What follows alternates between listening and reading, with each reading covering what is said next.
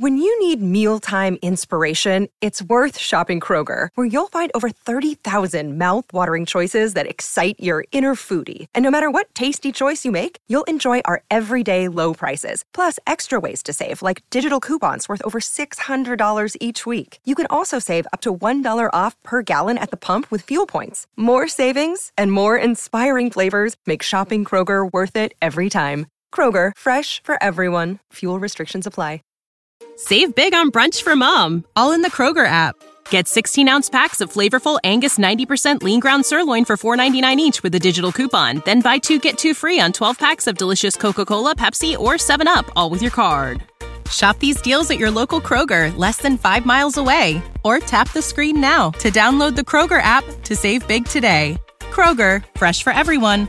Prices and product availability subject to change. Restrictions apply. See site for details.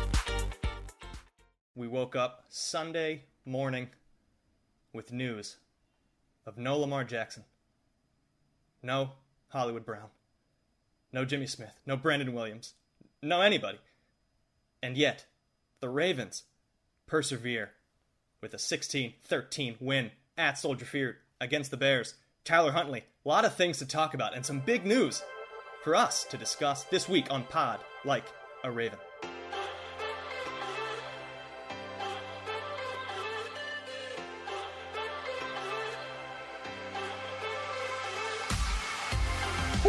Yet another just impossible, unlikely, improbable Ravens come from behind win. I'm Antonio Barbera, and I don't know how they keep doing it. They're probably not a very good football team, and yet, 7 and 3, they are tied for the fewest losses in the AFC, your Baltimore Ravens, and we are here to talk about it. And I'm joined by my co hosts, starting first with Jace Evans on the West Coast. Jace, I don't know. They they might be the worst team in the history of the Ravens franchise. They might be the best team in the history of the Ravens franchise. I do not know what to make of them. Uh, faith and guts, Antonio. That's how they got this done, according to John Harbaugh. Um, I am hundred percent with you though. Um, I don't, I don't get it. Every every every game I watch, I feel like, you know, I'm gonna have some nuanced take. Like yesterday, I was prepared to be like, you know what, this was frustrating, but it's okay. Like Tyler Huntley played well. It's okay to lose when your quarterback's suddenly out and you don't expect it. Um, and, and, then the final three minutes of this game happened, and I just, I, I, am just flabbergasted. I, I'm staring at my screen, and I'm sending a flurry of text messages to various people, including the group chat. This this team just leaves me dumbfounded week after week, and you said it. I mean, there's a, there's a world where the Ravens are are, are are like two and seven, two and eight right now. Like they've had two convincing wins all season, but yet here they are, seven wins, three losses, first place in the AFC North. Um, and yeah, I don't get it, but it's been a wild ride and certainly a season to remember. I don't know that it'll end in anything meaningful, but uh, we'll remember the ride. That's for that's for sure. And joining on the East Coast, Tim Horsey. What do you make of this? Of yet another uh, I don't know. I'm, I'm out of words. I'm out of adjectives to describe this game and this team, Tim. So just the Ravens. What, what what's up? Well, I am going to steal the thoughts from, uh, and I'm gonna. I hope I don't butcher this name, but Aditi Kinkhabwala. Uh, she was talking about the Ravens. She's from NFL Network. I'm sure you know CBS Sports, and I'm just going to steal it from her. Stop with the Ravens or lucky BS, and I'm censoring myself here when you lead your division and have seven wins despite nearly having 20 starters and contributors on injured reserve and pull out a win with a backup quarterback on two hours' notice, that's not luck. That's coaching. That's mindset. And it's knowing how to come up with the big play. The Ravens, man, it's the cardiac kids again. I came into this game with no expectation after Tyler Huntley was uh, came in. I came in with even less expectation when Andy Dalton came in, which we're going to get to and they just keep finding ways to to entertain us. And boy, what a, what a win that they had to have before this stretch, as we've talked about, you know, many a time here on this podcast. We are going to get into all that happened in that game and all that happened between maybe the three of us during that game. But first, want to get some big news out for Pod Like a Raven. Happy to announce we are officially, as of a couple days ago, a fan sided podcast. We will be representing the Baltimore Ravens franchise football club team sport for Fansided, a Minute Media fandom focused sports, lifestyle, and entertainment network of more than 300 websites. Make it more than 301 because Pod Like a Raven, officially a fan sided team podcast. And I'm to turn to my, uh, my two co hosts.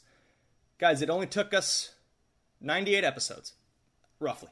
But uh, but we did it. Good job by us. Uh, Tim, very excited to be working with, with Fansided. Yeah, absolutely. And, and the, the guys over at Ebony Bird as well, who are the Ravens blog there. You're to be able to find when you read their articles. We will be right there on the front page for you as well, uh, embedded in. And so you can just have a, if, you, if you're one of these people that can multitask and you can read and listen at the same time, better, even better. If not, just download us on your favorite podcast platform. You can listen to us later whenever you'd like. I would do it before the games just to make sure. If you do it after the games, we're probably going to be egregiously wrong about so many things. So you, you don't want that to happen. Um, but yeah, really, really cool opportunity for us. We appreciate the the people over at Fansided us for giving us the chance to kind of you know voice our opinion to maybe a bit wider of an audience. So still keep telling your friends, still keep rating, subscribing, reviewing, letting us know. Pod Like Raven on Twitter, Instagram, podlikeraven at gmail.com. But you can also find us now on Fansided, which is great. And never forget, uh, the uh, you know our grandmothers who were some of our first listeners. The, the yes the relatives, the friends, you know, you guys, you guys, you guys made this happen. You're the real, the real heroes as we as we approach Thanksgiving and give you the real for, MVP. Uh, you the yeah, real MVP. Yeah, we we thank you. Uh, Jace, any thoughts on uh, Pod Like a Raven joining with fans? Yeah, it's incredibly exciting. It's it's it's hard in many ways to believe we've a been doing this podcast this long already, but to be able to, yeah, hopefully you know just kind of grow this community. It's it's I I always find it so incredible. Some of the people we hear from on, on, social media um, who listen to a podcast, and it's really humbling in in that respect. And uh, I hope to hear from more of you all as uh, hopefully we get into more and more of your ear holes. So um, yeah, I'm just it's an incredibly exciting opportunity, and uh, yeah, love talking Ravens. I think about this team uh, about 50% of the time at least, at minimum when I'm in my waking hours. So uh, yeah, to be able to just kind of share that fandom and love of this team uh, with all of you, um, looking forward to it. Tim, you mentioned a minute ago. Listen to us you know earlier in the week before the games as opposed to immediately after the games for uh, some some takes that may be a little bit stale, such as me picking the Ravens to be six and a half point at least winners in this game against the Bears with Lamar Jackson at the helm. That that was news that changed as the week went along. By Friday, I think it was, started to hear some whispers that he was sick again. All of a sudden, he was 50 50 and then inactive as of Sunday morning. But the Ravens, with Tyler Huntley persevering, winner 16 13. So let's get into this game now, guys. Offensively, we have to start with the quarterback. We have to start with Huntley. Did just enough to win. Uh, you know, I guess he was dying to fumble the ball uh, on every single rollout. Uh, he succeeded on, on one of them. Um, a little bit maybe conservative as an approach with the team to start this game. A lot of runs, even runs on, on third downs, but then seemed to settle down and open some things up uh, as this game went along and just peaked with that game winning touchdown drive late in this game. What are your guys' thoughts on Tyler Huntley? I thought he was serviceable. I mean, it's again, as I said before, I didn't have any expectation when he got named starter. It was okay I guess we're just going to give this one to Nagy. That's fine. Whatever. I'm, I'm sure the Bears fan will love uh, winning games to keep that man in his job because he's a fan favorite over in Chicago. But there were a lot of good things, and it's good to see a guy that is obviously Lamar light. You know, he can kind of do some of the same stuff. It's not like for a for an offense that's pretty specific, and it's not what it used to be, obviously, in years previous, but he can kind of do some of the stuff Lamar does, and it's obviously not comparing the two. I don't I don't think Huntley is anywhere close to the level of his good friend um, Lamar Jackson, but he stayed composed the entire time. I mean, one of the things I was impressed with, they went eight for seventeen on third and fourth down fourth downs. They had a lot of long third and fourth downs too, which was frankly quite annoying. A lot of third and eleven to third and twelve after you know some bad plays on first and second down and that's one thing that's hampered this offense all year. And the fact that he was able to, you know, it's not eight for 17 isn't magnificent by any stretch of the imagination, but he was able to keep them in that game. And then, yeah, to, to have the poise to pull off that drive. Um, Rashod Bateman, by the way, getting real good already at DPI, which I'm a big fan of. Already knows how to get that call, which is going to benefit us for years to come if you didn't watch the Joe Flacco, Torrey Smith offensive heyday that was the Baltimore Ravens. Um, to have that poise after what happened um, with Andy Dalton, and we'll get to that later, and just the flashbacks and nightmare memories that I kept having over and over and over again. Um, it was really, really encouraging to see, especially we have a quarterback that just loves getting sick. You know, the fame, we've got the poop game. I, I know it wasn't the diarrhea, but come on, we're all calling it the poop game. We've got COVID twice. We've got now this where he, apparently it was such a bad chest cold that he couldn't breathe and, and certain things like that. So look, it's always going to be a downgrade, but you have a bit more faith in a guy like Huntley now um, to maybe spot start and step in and get these. It's going to be an ugly game, but maybe pull these victories out when you need to. And I should mention, breaking as we record, Trace McSorley is no longer on this football team. He has just been signed by the Arizona Cardinals honestly, I'm kind of happy for him. That's fine. And we can get all this stupid Trace fandom that is nonsense to me out of this Baltimore uh, spotlight here, but or Baltimore area, I should say. But now Huntley is even more of that guy, and I think um, I think they made the right call, obviously, when picking the backup in the preseason. Yeah, I was going to say, Tim, we we talked about that in the offseason uh, and how we felt that Huntley should be the guy, and I think obviously this game kind of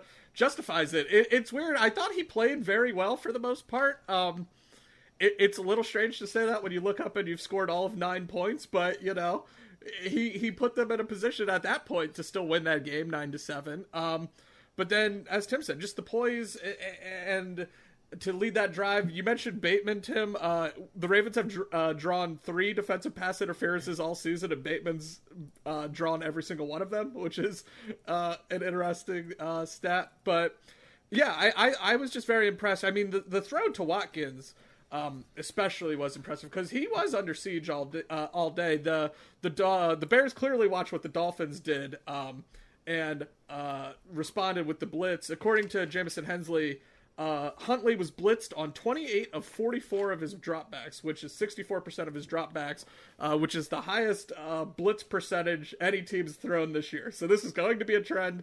we saw against Miami.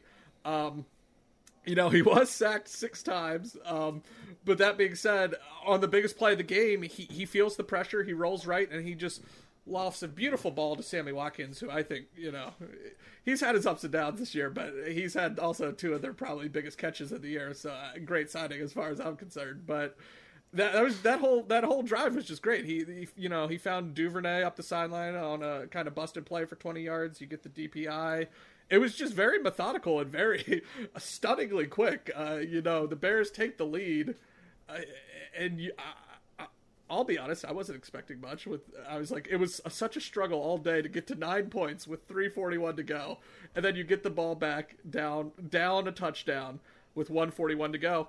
And they made it like kind of, you don't want to say easy, but like, because that was a third and 12 conversion on that Watkins play. But kind of easy. Like he looked like a veteran, he looked like a pro, like with many years of reps, and especially to do it on such short notice. Like you mentioned Lamar's illness, uh, Tim.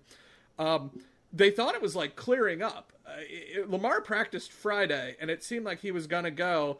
And then they basically said just all his symptoms returned on Saturday. So not sure what was going on there, why Friday he was good, and then suddenly, I mean, he did not look well. The videos they showed of him walking off the team bus. So Huntley apparently got the call he was going to start Sunday morning. So to, to kind of step in in that short a notice uh, and perform how he did, I thought it was very admirable. One thing we cannot forget of the situation that he was put in. This was not a strong roster whose superstar quarterback was out and they needed the backup to fill in. This was a roster that's been depleted all season. This was a quarterback who was single handedly, basically, leading this team to wins, and that's the player you have go out on Sunday morning, let's say, and then Tyler Huntley has to step into that and try to win a game. Did not get a ton of help from his running backs, got very little help from his offensive line, specifically his two tackles, who seemingly were beat on every single play uh, on all those blitzes that you mentioned. And yet he was still able to make just enough plays to keep the Ravens in it, to tack on field goals when they needed them, and then to have that unbelievable drive, which you're right, Jason. They almost did it too quickly by, by leaving, you know, all of 22 seconds left on the clock. He did, however, get help from Sammy Watkins, as you mentioned, Jace, a nice bounce back game for him. Mark Andrews, this was a big moment for him. No Hollywood Brown in this game. You want to be the guy, you have to step up in these type of games when the number one receiver is out and when the quarterback is out. And I think he did. Had the unbelievable one-handed catch in the first half, which like the tip it to yourself kind of play, uh, and then led the team, I believe, in in both receptions and receiving yards. So a solid game uh, game from Mark Andrews. Guys, what else did you like offensively? Well, I think yeah, with Mark Andrews, you have to be you have to be that guy for a backup. Uh, you know, Mark Andrews is a big target. Tyler Huntley, not the most accurate guy. I mean, you mentioned the one-handed grab. He made a couple, a couple sliding catches as well. That you know, you have to have this radius for this guy. It's his first NFL start on two hours' notice. You have to come up big. Not even in the you know, we talk about the Mark Andrews big game narrative thing that we do over on Pod Like a Raven. If you're just listening, I'll fill you in a little bit. He sucks in big games and he needs to show up. And he has started to do that more and more and more. And to, today was a big game in a different way because he had to be the safety blanket. It looked like Mark Andrews in the early Lamar days where everything was coming to him. First read was Mark Andrews. If it wasn't there, well, I guess we're just throwing it out of bounds, basically, is what it seemed like a lot of the time. And Andrew stepped up. Um, I, I, do want to give a shout out to, I think Devonta Freeman played relatively well. Uh, 16 carries, 49 yards. And for a guy who, I wouldn't say he's a shifty back, but definitely likes to, you know, move laterally a lot of the time, he was starting to get north and south a little bit more. Um, had some great plays. Um, obviously, the touchdown as well, which was huge. And I mean, look, the only other thing that I really enjoyed on offense was they gave it to Pat Ricard on a on a third or I think it was a fourth down and short, and Big Patty Pancake absolutely mullered some Bears defenders. He was hit in the backfield and said, "Yeah, no, no, I don't think so." Chopped the feet, kept moving for an extra two, three yards. Give Project Pat the ball more and more and more and more, please. Yeah, I just to touch on Andrews briefly, especially that first catch you mentioned, Antonio, the tip, like that was his first catch of the game, and I feel like we've we've Tim mentioned the big game thing with him. It definitely seems like if Andrews catches the first one, he's gonna have an awesome game. But like you just have these games, he'll drop one early, and then you're like, oh no, and he, he won't. But he, he makes that just absolutely spectacular catch. He had that really nice catch. Um, well, that well that um, more the effort where he catches it and kind of lunges for the first down with a great reach and stays up, and that was a nice third down conversion too. Um, late in the game. But uh, the only other thing, I guess, offensively, I want to touch on, just I'm back to Huntley, just mentioned, is um, kind of speaking to his poise throughout the whole game, not just on the final drive. He was picked off, but it was a spectacular play. I thought I was just very impressed. Like even though he was under siege, he didn't really force anything, and especially in the face of this blitz, you know, we we complained on this program um, in the the wake of that Miami disaster about how you know at times Lamar can try to make too many uh, make the a play. Just every, every play is never dead to him. But I felt like Huntley did kind of a good job of like when all was lost, just kind of tucking it and taking the sack, or um, just kind of you know quick reads, just quick hits, and uh, that's I think a credit to Greg Roman too. It seemed like just on the whole, even though he was sacked a lot, like I felt like the offense flowed a little better and responded to the blitz a little better. Um, certainly than they did in Miami. And Jeff Zrebiec pointed this out, and I'll be honest, I didn't really think about it while watching um, the game, and I think that's a good thing. Uh, no delay of game issues with your backup quarterback. No, uh, seemingly no real getting to the line super late. It seemed point. like a point of emphasis, and uh, it just felt like they were just more prepared, even with a backup quarterback, than certainly they were for that Miami game. Jace, that's such a good. They're both good points. I want to talk about the checkdowns that he did, Devonta Freeman had six catches in this game on six targets. He looked to him whenever he didn't see, you know, things downfield, whenever the pressure was coming, he looked to dump it off. And earlier in the game, maybe halfway through the game roughly, Tony Romo, they you know, they did a highlight or a replay of one of the downs, and Tony Romo said, "Now Huntley, you know, he's the backup, so there was a guy open downfield for a second, but he didn't try to hit him. He waited too long, and then he took the check down to Freeman. But he did it five or six times, and then on the last drive." Freeman goes out into the flat, and the Bears defender, whoever it is, just runs to try to you know take that out, and that's when he hits Devin Duvernay down the sidelines on like a out and up move, and he was open and he hit him, and it was a 20 yard completion where he was able to get out of bounds. And that's the evolution that you like to see of a backup quarterback in game. So just you know, even with maybe the stats not being so gaudy, just you gotta give him like an A minus grade based on this performance and the situation that he was in. Defensively, meanwhile, boy, another just the Ravens defense defenses again, as they have done in several games this year. The first drive for the Bears with Justin Fields looking uh, pretty strong, moving the ball downfield, to get converting some first downs. And then in classic Bears fashion, they miss a Cairo Santos misses a 40-yard field goal where he misses the net entirely on a 40-yard field goal at home in the first quarter and that kind of seemed to deflate either the Ravens defense figured something out or that deflated the Bears offense because they really did not do anything after that moving forward, at least with Justin Fields. Ravens pitch a first half shutout at 6 nothing at the end of the second quarter, and the defense is looking strong. And then on sort of an innocuous sort of stretch play by Justin Fields, he injures his ribs. And who comes in but the Red Rocket, Andy Dalton, Jason and I run to our phones to try to save Tim from what we knew was coming. We we yelled at him to turn the TV off. We didn't want him to have to watch Andy Dalton try to lead a comeback against the Ravens yet again. And Andy Dalton immediately brings the Bears back, guys. I don't this was the most. Jason and I are going to get into something a little bit later about uh, maybe the biggest play of the game for the Ravens defense. But before that, I, I turn to you guys and your thoughts on Justin Fields in the first half and then Andy Dalton coming in in the second half. So, a couple things, because I don't know when we're going to do this, so let's just do it now. The Andy Dalton thing. One, all right, if you're a new listener to this podcast and you don't know, I went to the game on New Year's Eve against the Bengals that knocked us out of the playoffs. The hail, the Andy Dalton hail mary, uh, the with the wind chill, it felt about negative ten the entire time. After that game, soul crushing, heart ripped out of your chest moment where the stadium falls silent and you're just screaming expletives all the way to your car because Andy Dalton did it again. This is not the first time he has broken the Ravens' hearts, by the way. This is just the one I was in person for and getting frostbite from. You know, I looked like uh, Leonardo DiCaprio in The Revenant trying to snuggle up in a bear, basically, because I was so cold the entire time. I then had to drive down to Washington, D.C. to do some celebrating for New Year's Eve.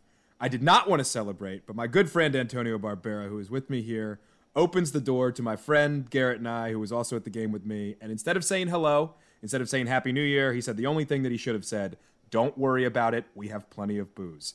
That he did. We did okay.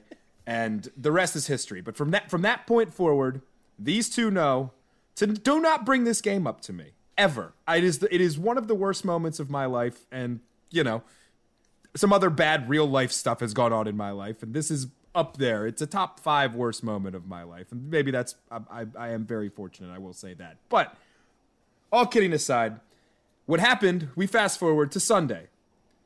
What you guys both don't know is that I muted the group chat because I was tired of Jace complaining about Lamar Jackson.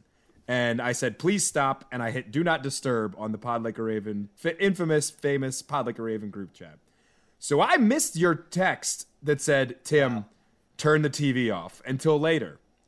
What I did do, and I was actually watching game with said friend Garrett, who was with me that day, and we continue to complain about Andy Dalton to this day.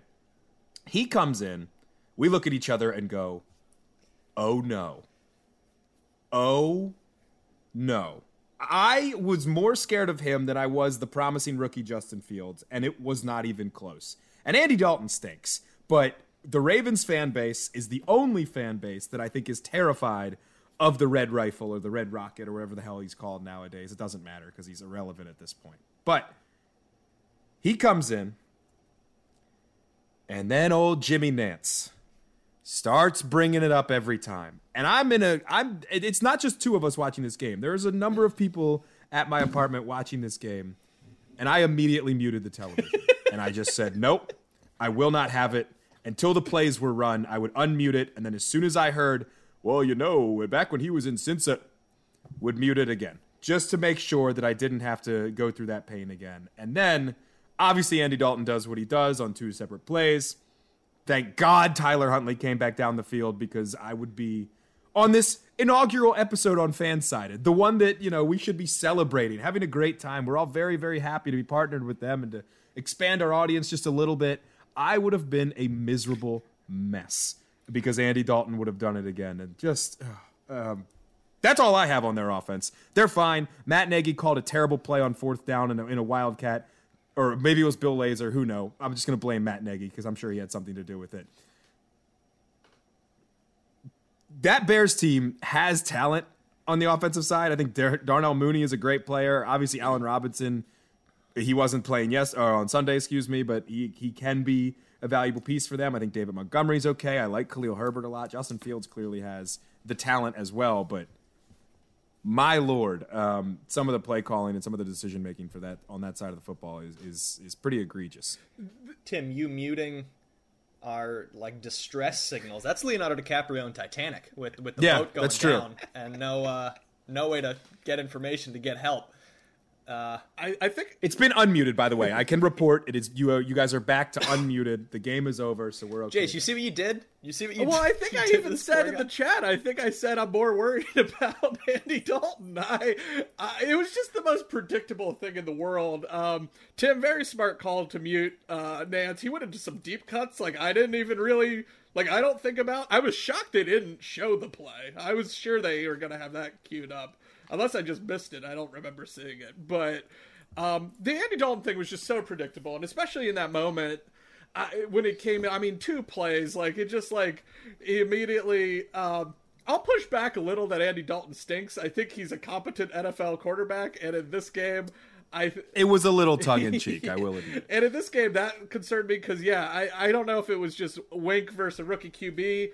I think Justin Fields is talented, but he they did not look good, and especially like the just even coming out of halftime. So that's when he gets hurt, and then to just two plays, and it's all the same issues we've seen from the Ravens this year. It's a bad coverage, B bad tackling as Chuck Clark tries an arm tackle, doesn't work, takes out Brandon Stephens in the process, uh, who also was not in seemingly a position to make a great tackle, um, and, and they just turned this this screen pass into a sixty yard touchdown. It's the the eighth um, uh, play of over fifty yards the Ravens have allowed this season, which is not ideal.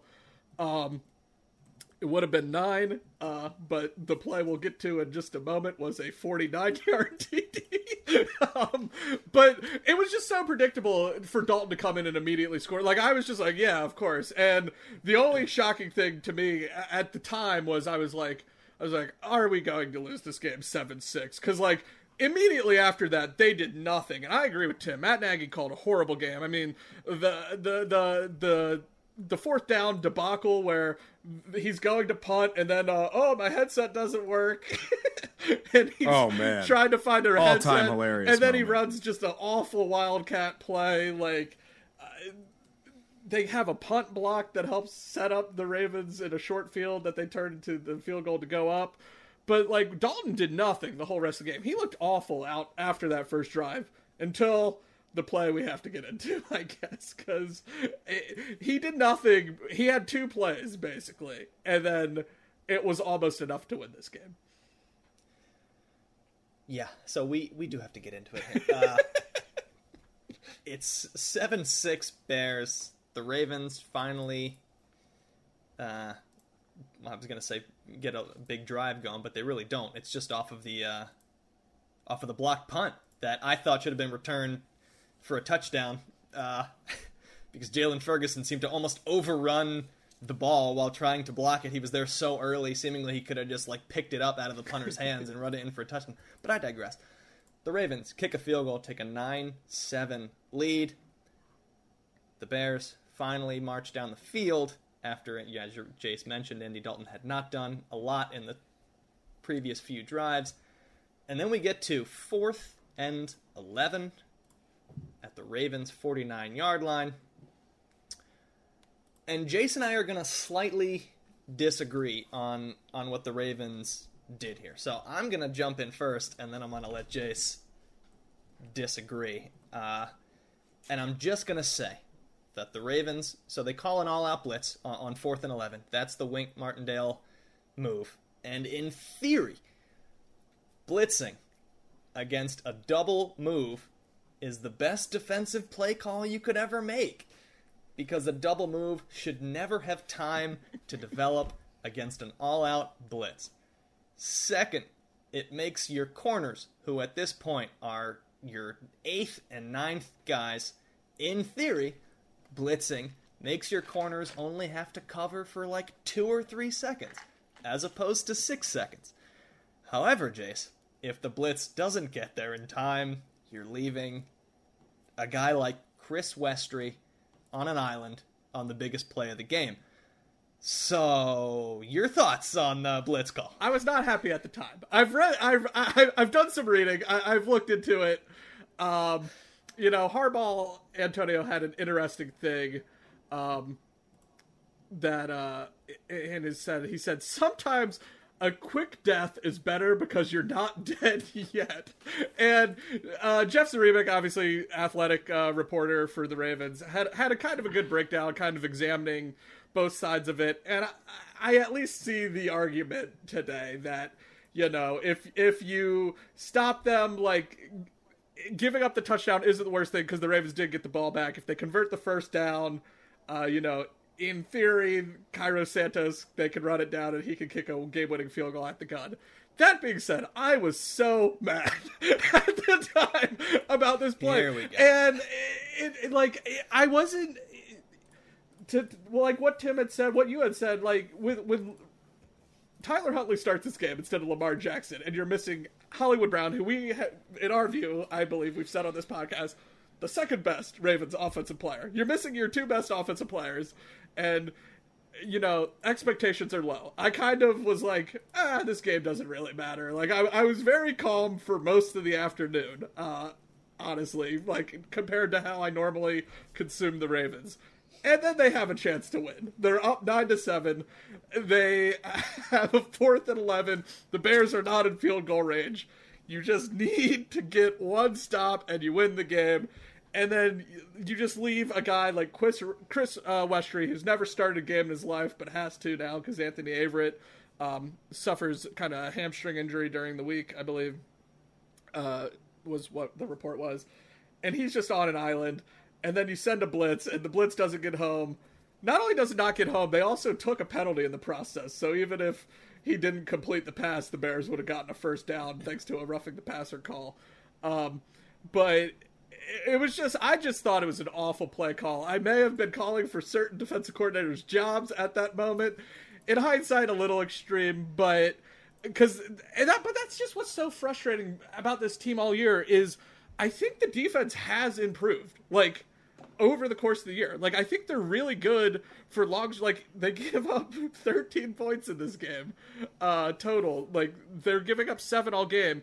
They just ha- have these, these horrific breakdowns at the worst times, and I just thought for a team that's had so many issues, I, I, I thought putting those guys in that situation um, was setting them up to fail because you know we Andy Dalton is not good, but he he's competent and he's a veteran and he kind of at the very least should know what to do in that scenario. And sure enough, he did it perfectly and gave the Bears the lead. And um, you know, it was just a, a whole here. I was like, at the moment, it was just like I was like, I cannot believe this is how they're going to lose this game. It was just so infuriating in the moment. But I see the case. I still don't like the call, but I at least can understand the argument for it now.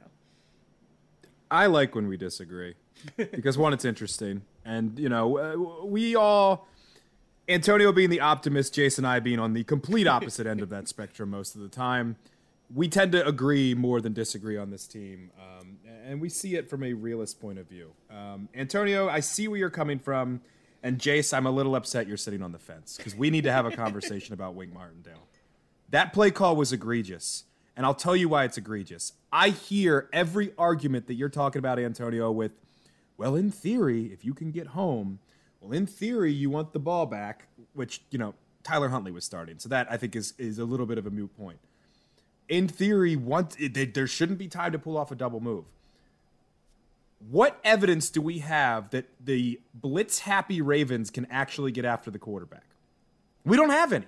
The last two years, year and a half, you know, we talk about how much we love Wink. I love the the chain. I love the mullet. I love the sunglasses when it clearly he didn't need sunglasses on Sunday. It's all great, and I I, I think Wink is a, is a brilliant mind. I'm shocked that he's still a defensive coordinator. I thought he would have gotten a head coaching job by now. But that is the absolute worst call that they could have made in that moment with Chris Westry on an island. And I know you have to have faith in your guys, but at some point you have to look and say, we don't have the dudes that can get to the quarterback. And and there were some guys that played well. I mean, the fact that and we'll, I'm sure we'll get to him, but like the Patrick Queen had a great game. Tyus Bowser, great game. We'll get those more in detail in just a moment, but they don't have anybody that can get after the passer or the passer. And even when you send all of those guys, they still didn't get after him. They weren't even that close, to be honest, compa- comparatively to how many dudes they sent. So I just think I, I understand the theory of it, but looking at the talent and looking at your roster and and the evidence of what they've shown over the last two years or whatever it is now, I had no faith that even if you're sending, you know, we do the joke, send the blitz, that they're not going to get home, and they just don't. They just don't get home, and that's why I think it was the wrong call. Look, I, I mean, I agree. We have no pass rush, but I think that's why. That's the reason to blitz is because we aren't good at getting to the quarterback, and he doesn't want Dalton to have time in that situation. But it's it is you know down and distance being 11 yards and not it's not fourth and five it's fourth and 11 so you would hope that playing a normal you know just a regular defense on average you'll give up fewer than 11 yards yeah uh, I don't know I don't know it didn't but it work worked out but it worked instance. out it worked out I have I if it if it were to happen again, I think he's going to blitz again, and that's what he's shown as a as a coordinator. So we'll see. This there's no, there's no way this can possibly bite the Ravens again later in the season. Well, I do love the following series, right? It's a different situation, I know, and, and they're going to play prevent in that situation, obviously.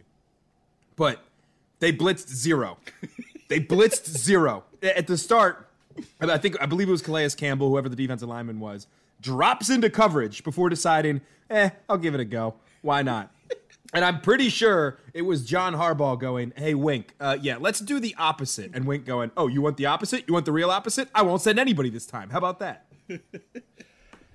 oh man, uh, and Andy, yeah, I look. I don't. Did that play work? I don't think it did either. Though they still were able to complete a 20 yard pass, and the guy was able to get out of bounds. I mean, there's just no, there's no solutions for this defense, and yet overall, I think you have to give him a somewhat passing grade. Let's get into Patrick Queen having maybe his best game of the season. Tyus Bowser, maybe the best game of his entire career. And an actual turnover, Jace. We talked about this last week. I didn't know who was going to intercept a pass, but you can absolutely cause a fumble. And the Ravens able to recover it. Calais Campbell jumping the ball. Some positive things from this Ravens defense against to be fair, a fairly futile Bears offense. well, that that's my concern, I guess. Uh, the last two weeks is I, I, feel like on the whole the Ravens defense has played well aside from the big plays. But yeah, you I mean you said Tyus Bowser. He was the guy who forced that fumble um, that that Campbell recovered, and that was kind of in in a big moment when it's still a very low scoring game in the first half. Um, and then he gets the the sack to end the game on a very limited rush. You know, we've actually seen not even the game that I won't mention, but uh, a game the Ravens ended up winning, but years before. Thank you. Uh, they Andy Dalton completed a hail mary uh, on a tipped ball to AJ Green. um, so we we've seen we've seen him do this against the Ravens. So to not even give him a chance to get the to to get the hail mary off, and then to be, I, I thought it was really smart to just kind of hold him up until the clock ran out too. Um, that was great. Yeah, I think Bowser easily had his best game, two sacks. Um, and Queen, I mean his his his tackle for loss, um, or at least his uh, yeah his tackle for loss lost several yards was basically what set the Bears up for the 40 yard field goal. They would have had a closer field goal, but he had an awesome stop where he just read the play, came screaming in. And I think he's played a lot better lately. I don't know if it's just he has less responsibility for the rest of the defense as a whole, but it definitely seems like um, his his plays improved, and and that's encouraging. And, and, and Bowser, especially, you said, I mean, top to bottom, I think easily his best game ever in a Ravens uniform. I mean, he he was all over the place, and that's like what you need. And uh, you know, kind of goes without saying, you pay him to do this. Marlon Humphrey was awesome. I saw he gave up like two completions for like 12 yards or something on the day. And, uh, he he had an awesome game. Um, but you know that's that's what you expect from him. But he, he's had some up and down too. So just wanted to give him a shout out, shout out as well. Yeah, with with with Bowser too. I mean, you pay the guy, you don't pay him the the crazy money. And look, everybody can look at what Judon's doing, and even Yannick Ngakoue has been okay um, with with the Las Vegas Raiders, but. Bowser needs to have more of these. You know, I, I think he is he's not going to be the premier pass rusher, but he's a solid Jarrett Johnson, set the edge every once in a while, have those type of games type guy. And, it's encouraging to see because I think he's a really solid football player. I think he's developed into a solid starter for this Ravens team after, you know, let's admit it, kind of looking like a bust a little bit earlier in his career um, before they decided to pay him over the likes of Judon and Ngakoue, which, you know, clearly would have been uh, bigger deals, um, obviously. So, really encouraging from him. Let's just hope it keeps up. And, and you're right. It, it, it's been talked about for weeks, and you know we say this all the time. Smarter guys than us will talk about it. Um, but Patrick Queen moving to weak side linebacker and, and putting Josh Bynes in at middle linebacker seems to have worked wonders. So maybe that is his position going forward. And you know what? If that's what it is, that's what it is. And hopefully, when the the market comes in five years, you don't have to pay him nearly as much because it's not as uh, important of a position A couple of extra intangible special teams type things that I want to bring up. I already touched on Santos misses a 40 yard field goal in the first drive for them. And then, of course, on our side, Justin Tucker, three for three on the road at a the windy city and a, and a windy game and is able to go three for three. Uh, I thought Koch, we gave him a little bit of uh, criticism last week. I thought he looked strong uh, on punts, even though uh, let's call him reserve gunner Tylan Wallace did his absolute best to give the oh. Bears the best field position possible. Uh, first, he's unable to down a punt that bounces in front of him at the five yard line, goes into the end zone for a touchback, and then he stops a punt from bouncing back into Bears territory and downs it at the 17 yard line on another punt and this is the, the these are the little things uh, in life that it's crazy the impact of not having Miles Boykin, who was another inactive for this game. He's their best gunner, and he was inactive, and that's the difference that a random special teamer can make uh, on a game. So hopefully we can get Boykin back at some point. And then I have one more thing that I want to bring up here, and uh, I'll then turn to you after this. And Tim, it kind of ties into your the tweet that you read at the beginning about uh, the Ravens aren't seven and three because they're just lucky. They have good coaching, they have good mentality, and they have players who know what to do in most cases. I got to talk about Matt Nagy. Um, I am, I am convinced that he absolutely BS'd the headset not working on the fourth and one from midfield. This is my conspiracy theory of the week. The Bears bring the punting unit, punting unit on at, at, on fourth and one. They hear the boos. Nagy realizes that this is not a punting situation. This is a, oh, we need to be going for it. But he can't look bad, so he calls the timeout, and then he starts screaming that his headset isn't working. Uh, but he just realized it late that they should be going for it on fourth and one. They end up not getting it. That's just pure theater from, from Nagy to not look bad, uh, in my opinion. And then later in the game, when the Bears take the lead with that fourth and 11 touchdown, they make the score 13 to 9 for you math wizards. That's a four point lead. They then bring their kicking unit on to make an extra point to make it a five point lead, which is nothing relevant to football scores or situations. They realize it late again that going for an extra point is useless, so they call their second or their second time, their last timeout at this point, They bring their offense back on the field. They try to attempt a two point conversion to make it an actual touchdown lead. They fail. And then they start that last drive at their 25 yard line with 22 seconds left and zero timeouts because they wasted two of them with two coaching mistakes. They were able to get to midfield without any timeouts. If they have both of those timeouts, I have serious concerns about the Ravens keeping them out of field goal range. So, Nagy, you did it again. Uh, thank you very much for, for helping the Ravens secure uh, a last minute win anything else, guys, uh, from this Bears game? Any players you want to touch on, or uh, or disagree or agree with me about my uh, Nagy conspiracy headset headset theory? Oh, I mean, hundred percent. I think that's uh, I, it, just the way he mismanaged this game was unbelievable. I I think he's a bad coach. Um, his record's actually not quite. You as, think, Jace? Really go out on a limb there, bud. His career record's not quite as bad as people think it is. This will be the first season he has a losing record. Actually, he's managed twelve and four and two eight and eight campaigns, but I, I just don't I don't see it with him, and and I I worry. You know, you draft Justin Fields, and then you have just the competing forces of a guy uh, coaching to save his job versus you know a franchise needing to develop a rookie QB. I think that's always a dangerous combination. So I think it'd be uh, I think the Bears just need a fresh start. um, but he certainly uh, for a guy coaching for his job, he did not put on a uh, a great performance. Um, uh, especially given I thought Harbaugh had a pretty great game, all, all things considered. Um, it was definitely a contrast uh, of, of head coaching talent uh, for sure. I'd say in this one.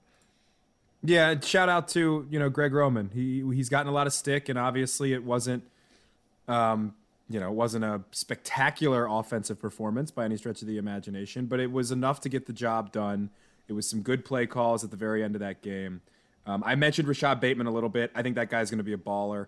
Um, you know, the veteranness of trying to get those flags already is something that is, you know, you don't want to cheer for people. I mean, it's not even cheating, but you, but it's it's kind of on that line. But it's something you need to do to win games. So I thought that was great. Um, you know, Roman calling that game for Tyler Huntley on short notice like that. I think you know you got to know what you have to take out of the playbook try and make things easy for him. I thought that was great as well. Um, and then just two more quick shout outs one a positive, one a negative.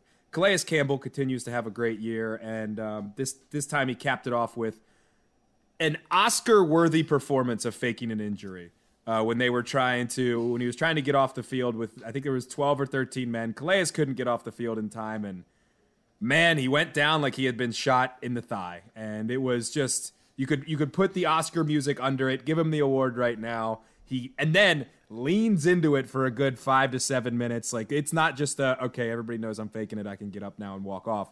He's really taking his time getting off the field. Calais, good guy. He knows he's got to play play the play the act through all the way to the end. I love a guy who's in on a bit.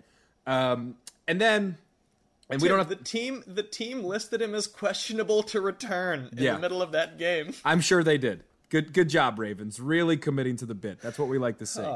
We'll see if he's healthy for next week. Right. Yeah, I think he'll be okay. Um, my only other one is, and this is not a this is not an original thought. This is something that I think a lot of people have, and we don't have to debate it. I know we've been running long on this Bears game featuring Tyler Huntley anyway. I think I'm officially out on Tony Romo. I think Tony Romo came in. I think everybody was super excited about Tony Romo. He brought an excitement. He was predicting plays and stuff, which I think is really interesting. As somebody who likes to get nerdy about football, I enjoyed listening to him dissect things at like pre-snap and seeing how that stuff happened. I thought that was really interesting. Um, I don't know if the Corona sponsorship came with um, a lifetime supply of Corona lights that he can drink before, during, and after games, and continually throughout the week leading up to games while doing research. Um, the oh, I don't know, Jim. I don't know, Jim. Is getting a little tiresome, and then he's just he's making jokes about his sister. That's like pretending to be in the crowd. He's doing like this really weird deep voice to make a joke about something. It's just a lot of dad jokes, and I'm just tired of it from Tony Romo. He's not he's not Dan Dierdorf levels for those of you who've been listening to the Pod Like a Raven uh, for a while now. He's not Dan Fouts levels, I should say, for those of you because Dierdorf was already gone. I, I mixed the two up because they're both just so horrible. Uh, definitely not Dan Fouts levels yet.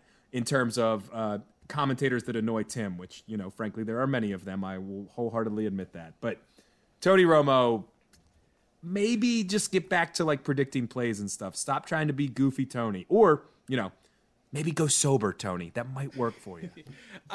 He's definitely wearing on me a little more too. I will say. Um, he certainly. I, I was. I was all in when he came in, but.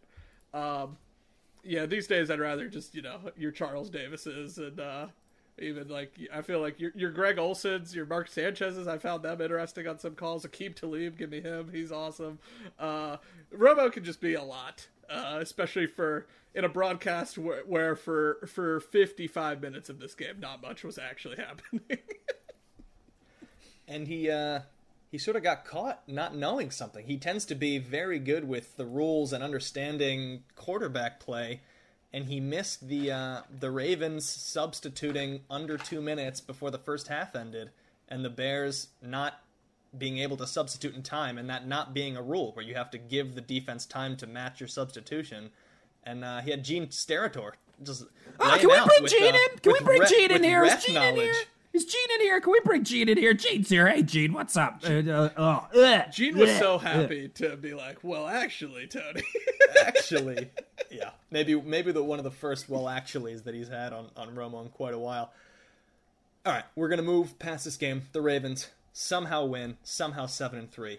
Looking at the rest of the NFL, we're gonna turn to the AFC North, where all the Ravens' rivals had sort of interesting games. The Steelers down 27 to 10 uh, in the Sunday night feature to the Los Angeles Chargers mount an unbelievable fourth quarter comeback and then blow the game late, and the Chargers win that uh, by a final score of 41 37. The Browns, I'm going to put escape versus the Lions because, my goodness, 13 to 10 winners uh, with Baker Mayfield going up against I don't even know his first name, Tim Boyle, not Todd Boyle, Tim Boyle, who I didn't know who that was before the season started. The Browns hang on in that game at home, and the Bengals rebound after their bye with a big win against the Las Vegas Raiders. The final score is 32-13, but this game was a lot like the Ravens versus the Bengals where this was I think it was like a 3-point game in the fourth quarter and ended up being 32 to 13 for the Bengals what do you guys make of uh, of the performances from the rest of the AFC? I was so distraught that the Steelers were going to win this game. It just had all the makings. We've talked about this on this program. As a uh, to any new people listening, I'm sure you are familiar with the Pittsburgh Steelers' uh, propensity to just absolutely pull pull games from the rear end that they have no business winning uh, to just keep the pressure on the Ravens or to stay annoyingly ahead of the Ravens in the standings. Um, and this had all the makings of this game, and especially given their opponent. You know, it's the Chargers. What franchise has wasted more talent or blown more games in just absolutely agonizing ways than the Chargers over the years? Um, you you're in LA, which means it's basically a Steelers home game. At least sixty to not. I believe Al Michaels said sixty percent. He was his estimate. Steelers fans. I'd guess even more based on the the amount of black and gold you saw in the stands. But um, it, I was just so mad, and especially the way the Steelers got back into this game. It was like a blocked punt, and then Herbert threw a horrible interception, and the Steelers converted both of those into short touchdowns. Like the Chargers wildly outgained the Steelers in yards in this game. It's 533 to 300. Herbert was awesome, aside from his one nearly backbreaking interception late in the game. And the Steelers take the lead with you know, 324 to go. They go up 37-34 and I was just like, "Oh my god, I cannot believe the Chargers did this." And then Justin Herbert, my hits Mike Williams makes an awesome play, runs down the sideline and uh the Chargers pull it out. I was pleasantly surprised. It was one of those games that it was, you know, I wanted the Steelers to lose, but like the Chargers winning also doesn't really help the Ravens in the broader, uh, you know, making the playoffs picture because we're going to be competing one way or the other with all these teams. But the Steelers losing definitely helps uh, more than the Chargers winning, or uh, Steelers losing helps more than the Chargers winning. So um, I was pleasantly surprised, and especially considering, as you said, Antonio, um, the other two AFC North teams uh, pulled it out. Um, not convincingly, but still to just get wins and st- stay on the Ravens' heels. At least one of their rivals lost, and it looked like it looked like you know they the Steelers nearly won a game that they should have lost convincingly. So I was glad the Chargers pulled it out. Um, but yeah, it was a wild one. Uh, you don't see scores that high uh, very often, especially Steelers score 37 points again, all of 300 yards. It's kind of the it's kind of the same old story with them. They have the same offensive problems just game after game. And Justin Herbert rocks, and then uh, the Chargers being the Chargers kicked in in the fourth quarter there when uh, they were they were outscored uh, in the final frame uh, by 27, 27 to 14, but they still managed to hold on to get the victory. Yeah, I mean, we got to talk about Cleveland, right? Do the, we? The fighting. we'll get and we'll do more of this in detail uh, when we preview the game coming up here later in the program. So we don't have to um, completely talk about uh, everything that happened with this Cleveland Browns team. And I know it took the Ravens a record-setting field goal to beat the the fighting Dan Campbells and the Detroit Lions. I understand, but we also do not have a quarterback whose wife feels the need to go on social media after games and say things like this. No one better say anything bad about Baker Mayfield after this game. I don't think I've seen toughness like this in a while. Maybe the rest of our team should take a hint and get tougher. Is that uh is that why Baker, your daily is that your why, daily update into the Cleveland drama that has happened and who knew that Cleveland, that city, could be the perfect place for a soap opera? But apparently it is. Baker Mayfield, I get it. He's banged up, right? He's suffering injuries. I watched that man sail so many balls that a bum shoulder doesn't fix anyway. He had some terrible passes in this game. I think it was one or two interceptions, at least one, that he just overthrows his receiver by about a mile. Uh, and then, you know, the, the safety who's covering in the back is able to pick it off. Nick Chubb looks fine. I hate that I love Nick Chubb, especially when he's not wearing gloves. But it's just like what what do you do if you're a Cleveland fan? And and uh, maybe we could do this a little bit later as well. But I, I, just the question is there. You're getting to the point where you have to pay this guy, and there's excuses, excuses, excuses. But when you have stuff like this, quote, maybe the rest of our team should take the hint and get tougher. What happens to Baker when he goes in on Monday to break down film? You know, what what do the guys say in the locker room about that? It can't be good, right? Well, Tim, I, I was going to say I didn't know there were comments on social media because perhaps this is uh, Baker had some fires to put out, and that's why he uh, declined to talk to the media after this game, like a, a petulant child, and stormed out of the did not, did not show up for uh, his media availability that he was uh, you're supposed to as an NFL player, um, at least be made available. Uh, so that's not a great look. Uh, that that tweet and also not speaking to the media after this game.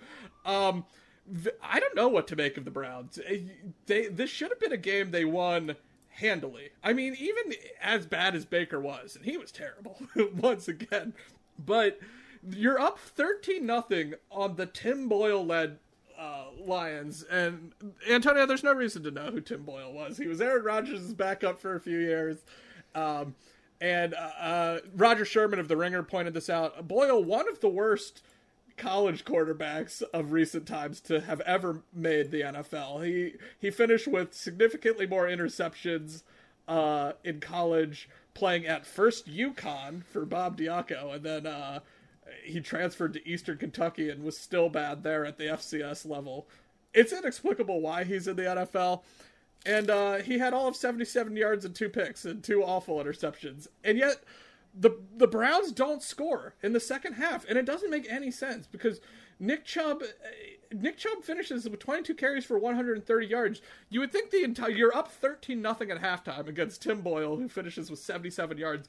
You think your game plan should just be, hey, let's just give Nick Chubb the ball every single play and we'll probably win this game.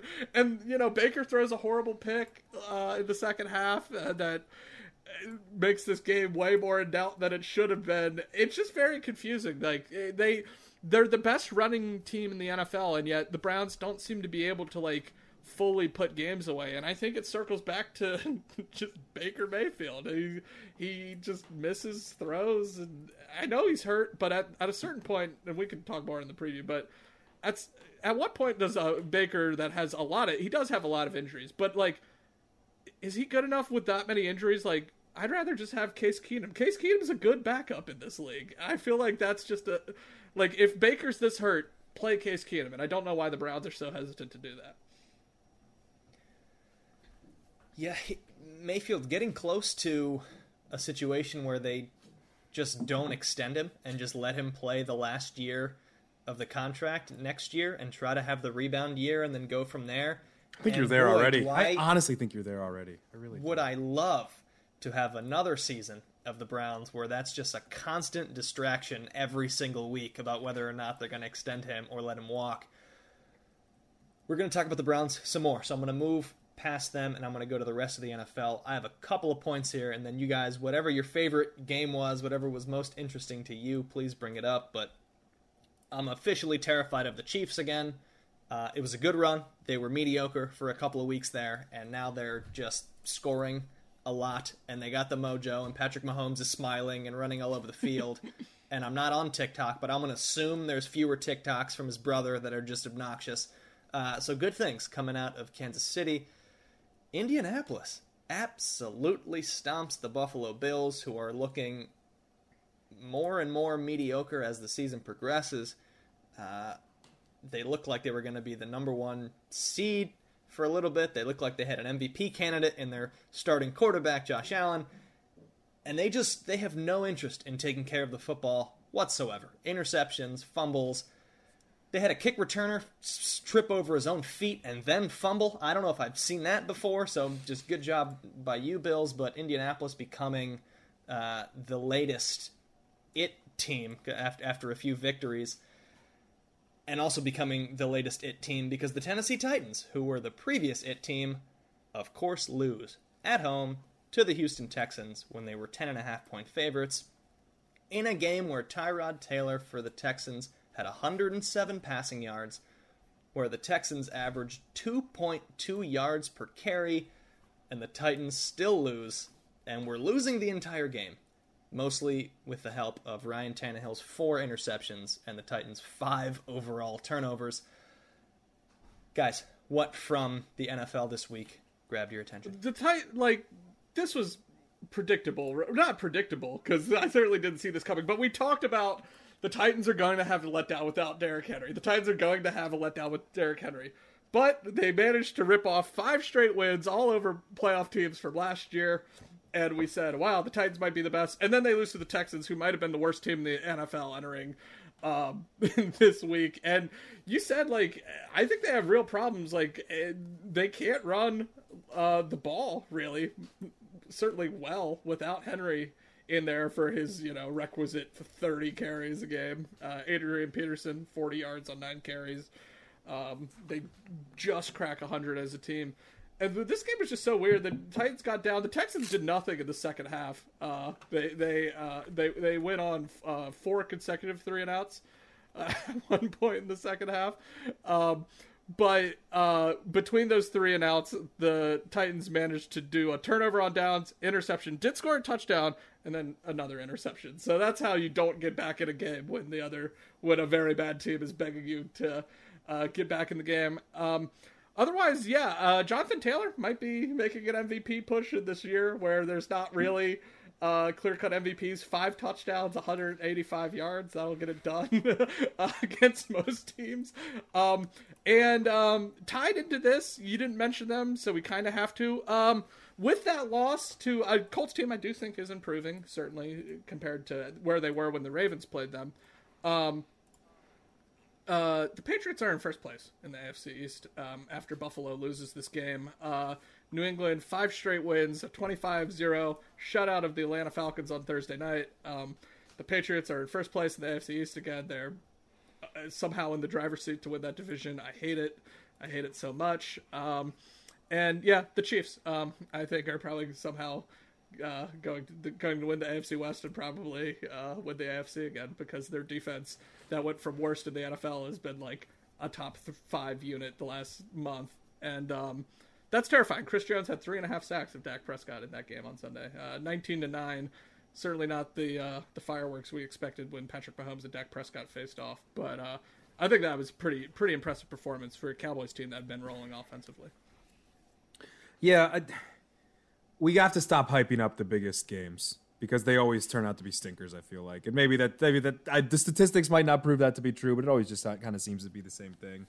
You guys have covered the AFC in detail. Um, you know, I agree with pretty much everything you said. So I'll just go to two games. in The NFC, Packers Vikings was awesome. Um, you know, Darnell Savage, former Maryland grad, like the three of us, or former Maryland student, I should say, had the game in his hands, and it was an, ruled an incomplete pass. And Kirk Cousins, credit to him, did what Kirk Cousins sometimes does, and was show up in, in a big moment. Uh, it's rare, but he did. 24 of 35, 341 yards, three touchdowns, no interceptions. Aaron Rodgers throws four touchdowns and still can't get the job done. And then Justin Jefferson is already, I think, probably a top seven receiver in this league. He was eight catches, 169 yards, and two touchdowns, just doing the griddy over everybody. Big win for the Vikings. The Vikings sit at five and five now, and they are pr- probably the best five and five team uh, in the NFL and maybe of all time at this point. They are a very good team, very talented. Uh, even with, as we talked about many a time on this podcast, Mike Zimmer seeming like you know he just wants to die rather than be the Vikings head coach. Well, so that game, Tim, uh, I'm, I'm, glad you mentioned it just because th- this is a, a, very fascinating stat from Nate Davis, one of my colleagues at USA Today Sports. Um, over the past three weeks, division leading NFL teams have lost 11 games to opponents who didn't have a winning record. Uh, this is this is the year of parity.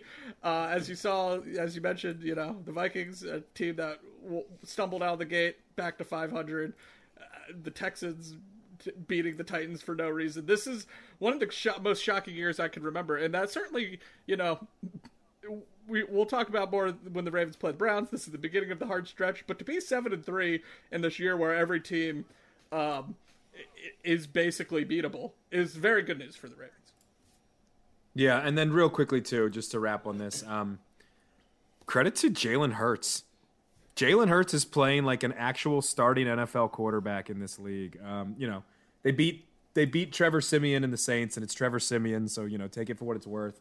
But they beat the brakes off the Saints, forty to twenty nine. Nick Sirianni might know what he's doing, and and Hurts, you know, he might be the guy for them in Philadelphia, which is, which would be encouraging to see. All right, with that, before we get to our Ravens versus Browns preview, we're going to do the random Raven, which for the new listeners this week, every episode, the three of us, well, I should say two of us, try to guess a random dude who the other co host has selected. We offer a couple of clues and then repeat the clues and answer the random Raven trivia question at the end of the episode. I, I wouldn't say we try to stump uh, our two co hosts when we do this, but we, we try to make it a challenge. Some legendary random Ravens we've already covered BJ Sams, Jim Leonhard, uh, Clarence Moore. Oh, that's a, that was a good one. Deion Sanders, Corey Graham, Haruki Nakamura. A lot of random dudes. And I am up this week with the Random Raven. And I, I am not going to say it's easy, um, but it is, and this is my first clue. This Random Raven is currently an active NFL player, which is very unusual for us. I think we tend to do former dudes. But this Random Raven is currently on an NFL roster. He played for the Ravens for three seasons from 2014 to 2016 after bouncing around the league his first two seasons after being drafted in the seventh round by the Green Bay Packers in 2011. The Ravens claimed this defensive lineman off waivers early in the 2014 season, and he would end up recording 74 tackles and five and a half sacks over his 43 games with the team. After playing with the Ravens, this player signed a four year, $20 million deal to play for the dreaded New England Patriots and has started 71 games for them since. this past offseason, he signed another four year extension, this time for $11.5 million with the Patriots. Who is this random defensive linemen. And I'll repeat those clues at the end of the episode. I can't give too much because he's an active player. So there's not a lot there. I think I have But, him uh, if he's still on the Patriots. Just a just a classic New England New England I I don't want to say steal, but a classic New England uh the sign. Patriots. Have, Matt Judon. the Patriots have a shocking number of guys who have just been on their team for like nine seasons, and you're like, what? I saw all those years and I was like, what is this guy like 35 years old? He's 31. Still just 31 seemingly after all of that. Uh but yeah, I was uh dare I say shocked by the number of games that he started for the pit that he started 71 games for the Patriots. I did not realize that for this random Raven, who I will answer at the end of the episode. But for now, it is time to preview Ravens hosting the Cleveland Browns at the bank. Ravens are four and a half point favorites in this one. And my first point that I need to discuss in this preview is that I have no idea. I I don't know what's going to happen. I don't know if Lamar Jackson is going to play. I don't know if Hollywood's going to be healthy. I don't know which Browns team is going to show up. The one that can score points and is good defensively, or the one that is seemingly in a 10 to 7 game the past few weeks. But we're going to start with the Ravens offense going up against the Browns defense. And obviously, the issue is can the Ravens get healthy? But assuming that we at least get Lamar Jackson for this game, can the Ravens offensively establish any sort of offensive rhythm? They have scored an opening drive touchdown once all season, and it was in their best game, which was their blowout win against the Chargers. Now, this is a team whose basically their entire identity is, was, should be getting a lead early and then dictating from there with their power run game. Jackson hasn't played in two two plus weeks. Do I think he's going to come out sharp in the first quarter of this game? No, I do not. And yet, that is the challenge for this Ravens offense. What do you guys think uh, Lamar and the offense can do in this game? it, it's so hard, like you said, just because we, we we were so optimistic going to the Bears game. We were like, it was a bad Monday night, but we have ten days to prepare, and our starting quarterback's out um, with a, a mystery illness that isn't the flu and isn't COVID, and but no one knows what it is, and it sounds very serious. Um, you know, according to ESPN, they they said uh, it, it was congestion in his lungs. That's not good. So a a big question mark with him. I agree with you. I think he plays. I do not think he will be sharp out of the gate. Um, big concern. You know, Robert Quinn had three sacks against the Ravens, and you mentioned their tackles were under siege. Well, the no offense to Robert Quinn, a very good player for a long time in this league. Myles Garrett's way better than Robert Quinn at this point. Garrett leads the NFL in sacks with 13, and um, uh, yeah, he could get five in this game. The way the Ravens' offensive line has been playing, if they don't, you know, have a plan for him, I do think Nick Boyle back will help. He will almost certainly, almost be exclusively trying to chip and help on Myles Garrett. Uh, with probably Alejandro Villanueva, unless you know they can move Garrett around. But I imagine Boyle will be following Myles Garrett to try to help in that sense. So it's good to have him back in that way. I am with you though. I am not expecting a ton of success um, for this Ravens offense. It's it it is hard to tell because the Browns defense is just so inconsistent. Like like they're good. Their rankings are good. They're they're, eighth against the pass, seventh against the run. But they've been some teams have really like put points on them. Obviously, the Patriots scored 45 points just two weeks ago against them. The Chargers put up 47 against the Browns. So you, this team can be exploited, but I just I just have concerns that you know Myles Garrett's the best player on the Browns, um, and he's going up against what might be the worst unit on the Ravens, um, and, and that concerns me. So I think I think rhythm will be poor. I think it's going to be grinded out, um, and yeah, I'm I'm just not super optimistic. Uh, and as we've said, um, the last two weeks people have been blitzing like crazy. Uh, Kevin Stefanski is a smart coach. I'm sure they'll, they'll they've seen they've seen the blitz stuff, so I'm sure they'll be bringing pressure. But the scary thing with the Browns is because of Garrett and Clowney, they don't need to really. Yeah, Myles Garrett's good enough to just get to your quarterback. So um, he's my number one concern, and I think it's gonna he's gonna make uh, uh, for a long night on offense. I think. Yeah, I mean, it, it, on that side of the football, it starts and ends with Myles Garrett, and I think you're I think you're spot on with Boyle. I think that they're going to bring him in. They might even bring in extra tackles and just we're going heavy pass pro and let's hope Hollywood if he plays, Bateman, Mark Andrews can get open, things like that. I think establishing the run will be very very important. Uh, you know, the Browns are very good at stopping the run. They only give up about 100 yards uh, per game uh, rushing rushing in terms of defense. Yeah, they rank. If I can do the quick math here, one, two, three, four, five, six, seven. Thanks ESPN for not putting numbers there. Seventh in the league in yards per game in terms of rushing, giving up just over 100 yards. I think it's important to try and establish that, even though we know Lamar can kind of air it out. And again, as you said, we're assuming he can play. But Myles Garrett could win this game by himself, I think. I think if Myles Garrett, who is quick enough to catch Lamar, is an absolute freak of an athlete, if Villanueva uh, and or Mekari don't have probably their best performances of the season against him – it could be a long day in terms of establishing rhythm for this Ravens offense. On the other side of the ball, I think all three of us will agree that the X factor is not Baker Mayfield, but Nick Chubb. Can the Ravens, who have struggled against big, powerful running backs, who have struggled to tackle over large swaths of this season, can they do enough not to stop Nick Chubb? He's going to do some stuff, he's going to break some runs. Can they do enough to contain him and can they eliminate Jace? This might be. I'll, I'll have Tim answer first, but this question's really for you.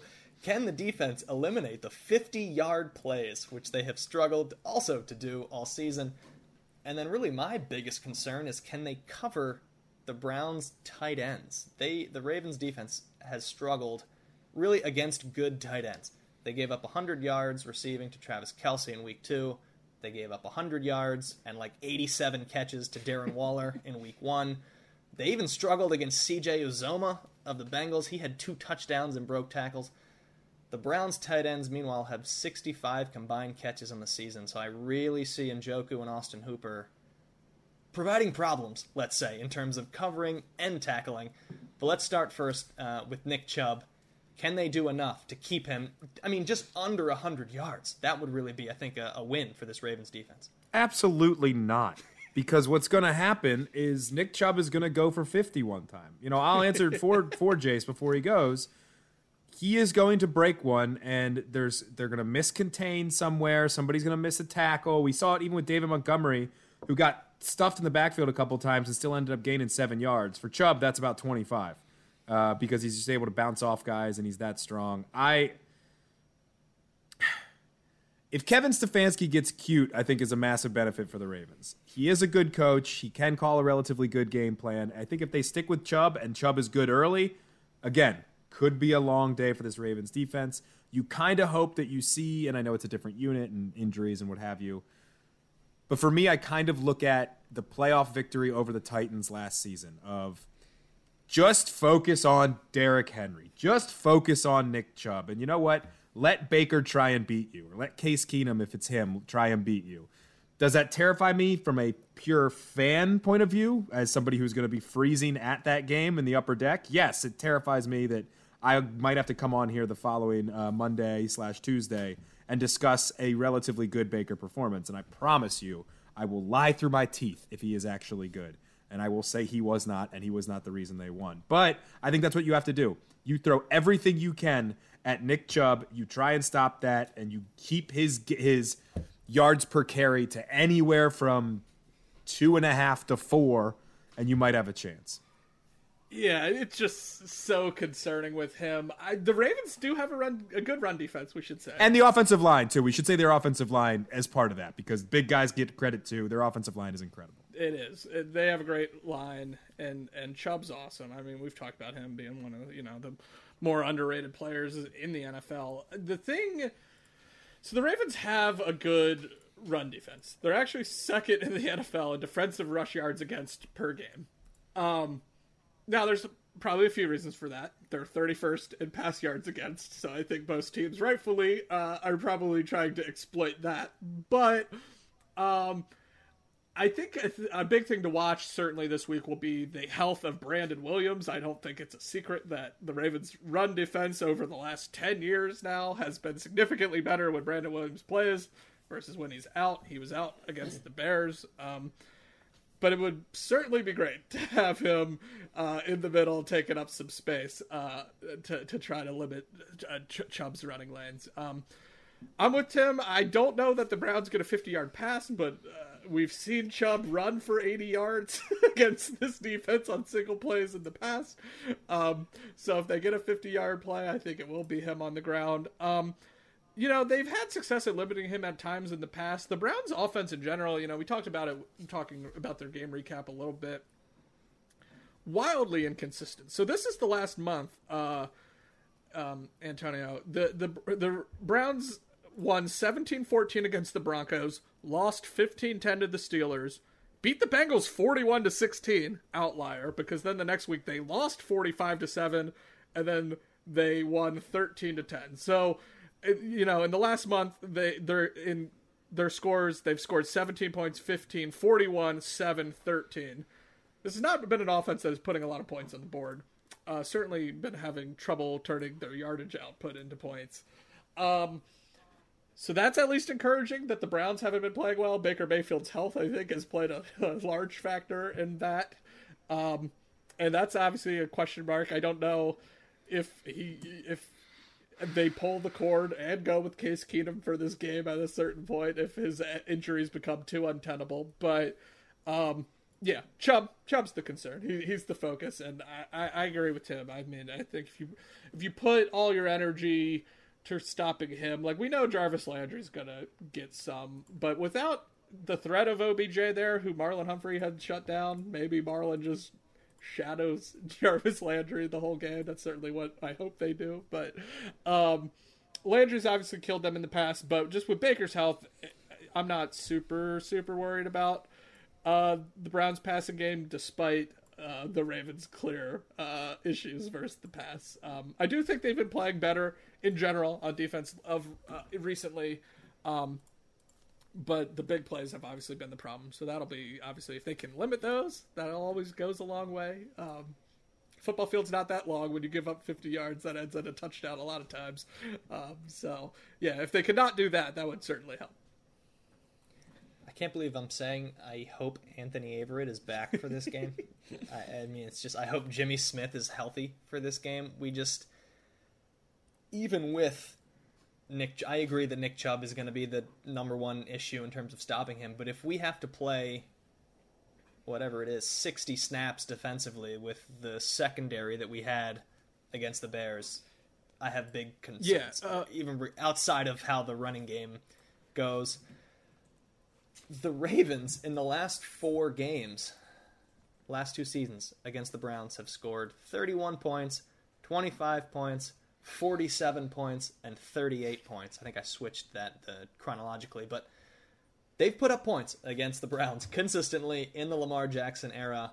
And so, because of that, I think this is going to be a very low scoring affair. Uh, I think the Ravens struggle to score in the first quarter, maybe even the second quarter, uh, because that's what just what they've shown over the past several weeks. And Lamar Jackson, very, very likely, is going to be rusty or not even healthy, or may not even play. Uh, so with that, if we're gonna turn now to uh, to our gambling section, again, I've been so wrong with them. I'm not gonna count my pick last week. The Ravens were six and a half point favorites, and then Lamar Jackson didn't play in this game, and the line moved to minus one. I can't count it. I would not have taken the Ravens at minus six and a half if uh, if Tyler Huntley was the starting quarterback. So with that, I went one and one last week as a caveat. But for this particular game, I have to take the Browns at plus four and a half. I think it's a classic Ravens win. Don't cover. It's going to be loud. It's a home game. It's prime time. It's Sunday night. Uh, that will help. But I just have not seen the Ravens offense consistently put drives together, consistently put points together in enough weeks to where I'm concerned uh, about this game and I think it ends up being a Justin Tucker field goal that that wins this game. So I'm taking the Ravens to win, but I'm picking the Browns at plus four and a half. My other two picks this week are the New England Patriots who just came off of a shutout road win against the Atlanta Falcons. They get the Titans this week, and I think they keep rolling.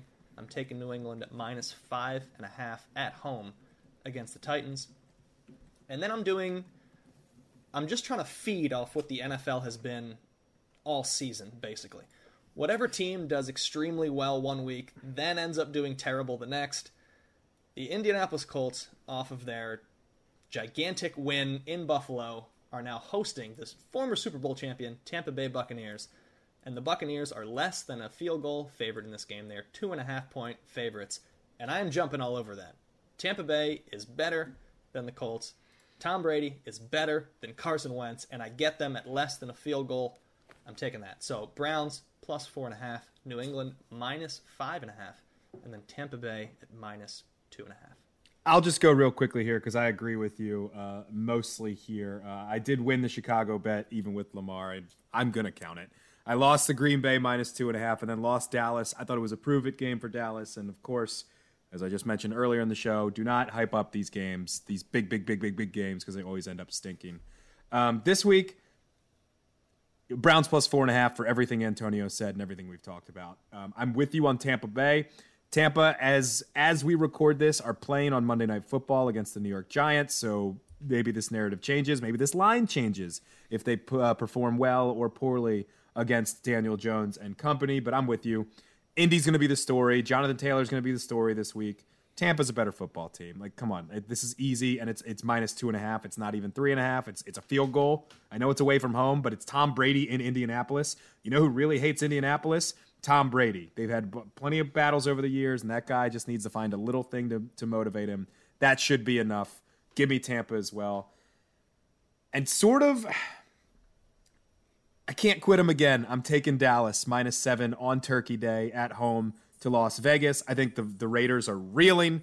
Obviously, a ton of off the field issues have happened, and it's shown. And it, it seems like they are missing some guys. Um, you know, on field, they are missing Henry Ruggs and his deep threat ability and you know, obviously for good reason. That man will never play football ever again. But I think Dallas, if they lose this game or it's tight, we're starting to have this conversation about, wow, maybe Dallas isn't this elite team that we thought they were. I think they need to show out. I know it's on a short week, but give me the Cowboys minus seven.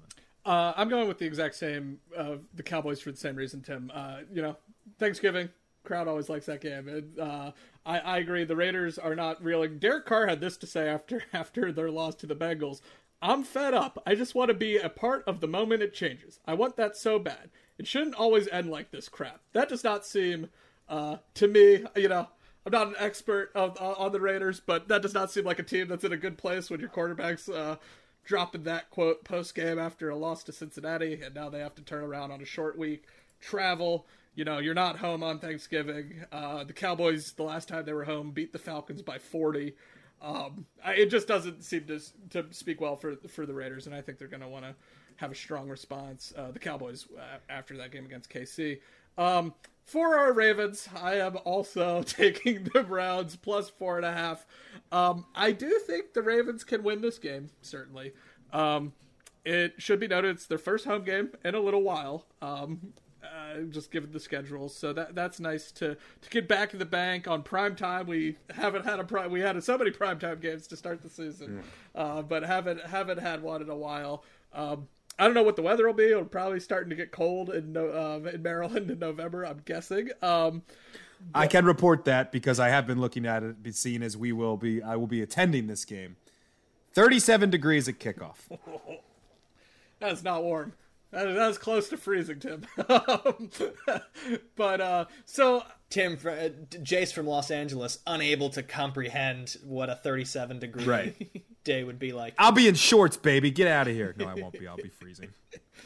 Um, but yeah, like you all said, I think the Ravens could win if they do. I think it's a field goal. I think it's another close game. Um, just uh, I have concerns with the offense. Um, the defense who knows? Um, on, a, play-by-play week-to-week basis. So uh, from a gambling perspective i cannot in any confidence say you should bet on the ravens as four and a half point favorites in this game. I won't be shocked if they cover it but um, I, it just doesn't seem like you know a smart play. And then Uh, the Falcons, who have been absolutely decimated, something to the effect of 68 to 3 in the last two weeks after uh, climbing back to 500.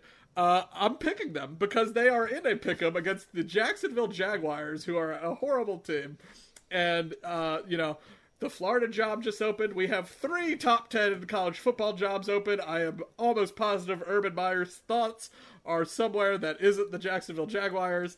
Um, you know, even if he won't leave, perhaps I don't think he'll pull a Bobby Petrino, let's say, but I, I still am of the mind that Urban isn't long for the NFL, um, especially with all these marquee openings uh, in the college ranks. So I don't know. I, I just can the can like the Jaguars be considered a pick 'em? I think Matty Ice has to beat the Jags, right? If you don't, you're in trouble. So Falcons in a pick 'em is the final pick of the week. All right, I like those picks. I have questions with Dallas at minus seven just because I don't know who they're throwing the ball to. Amari Cooper will be out for this game. CeeDee Lamb with a concussion, likely to be out considering it's a short week. Uh, so I'm just not sure about how many points they're going to be able to score. But otherwise, uh, I like all your other picks. And Jace, that Falcons pick is certainly something. So uh, good good luck to you there in in a game of yeah, when, when, we're on this program next week talking about uh, Trevor Lawrence's best game as a pro when he throws for 470 yards or something, uh, I'll, I'll, I'll, hand up it. All right, last thing for us to do now is go over the random Raven one more time, and I have the clues ready for you guys. This random Raven is currently an active NFL player. He played for the Ravens for three seasons from 2014 to 2016 after bouncing around the league in his first few seasons, after being drafted in the seventh round by the Green Bay Packers in 2011. The Ravens claimed this defensive lineman off waivers early in the 2014 season, and he would end up recording 74 tackles and 5.5 sacks over his 43 games with the team. After playing with the Ravens, this player signed a four year, $20 million deal to play for the New England Patriots and has started 71 games for them since. This past offseason, he signed another four-year deal, this one for 11.5 million with the Patriots. Who is this random Raven? I have an idea as well, Jace, but you go ahead. You go first, and then I can confirm. So the name I pulled was Lawrence Guy. That's who I have as well. It is Lawrence Guy. That is this week's random Raven. What a pull by Jace and Tim. I wasn't positive he was still active. I, I, remember hearing the name last year. Do not think I'd heard much of it this year.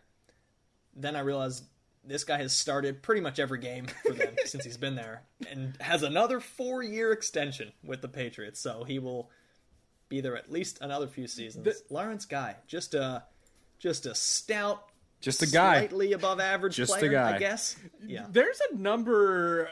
There's a shockingly high number of Ravens to Patriots players over the years. It speaks, I think, to the Ravens talent identification process that Belichick's like, oh, that's a good player. It's someone I want. Uh, and then they almost always have more success with the Patriots. Uh, you know, I don't think we've done this guy as a random Raven, but a guy like John Simon comes to mind. He was definitely yeah. on the Ravens at some point. Don't forget about Shaun Wade and Ben Mason, who were both drafted by the Ravens this year and then picked up by the Patriots. Yeah. And I believe neither of them is still on the team. But yeah, so um, yeah, Lawrence Guy. I remember him on the Pats. Did not know he was still on the Pats, frankly, um, and had no idea he'd done that much for the Pats. That's fascinating. That is going to do it for us this week as we approach Thanksgiving. So I, I just want to say here quickly that I uh, I'm thankful for my two co-hosts, Tim Horsey and Jace Evans. Uh, I'm thankful for Lamar Jackson and, and, all, all the wins and all the fun that he has provided to uh, to us uh, and the Baltimore Ravens. I'm thankful to Fansided, thrilled to to be uh, to be a part of their uh, of their podcast network moving forward. Um, and I'm thankful for good football. So if, if there's nothing else from my two co-hosts here, for Tim Horsey and Jace Evans, I'm Antonio Barbera. Have a lovely Thanksgiving, and we will see you next week.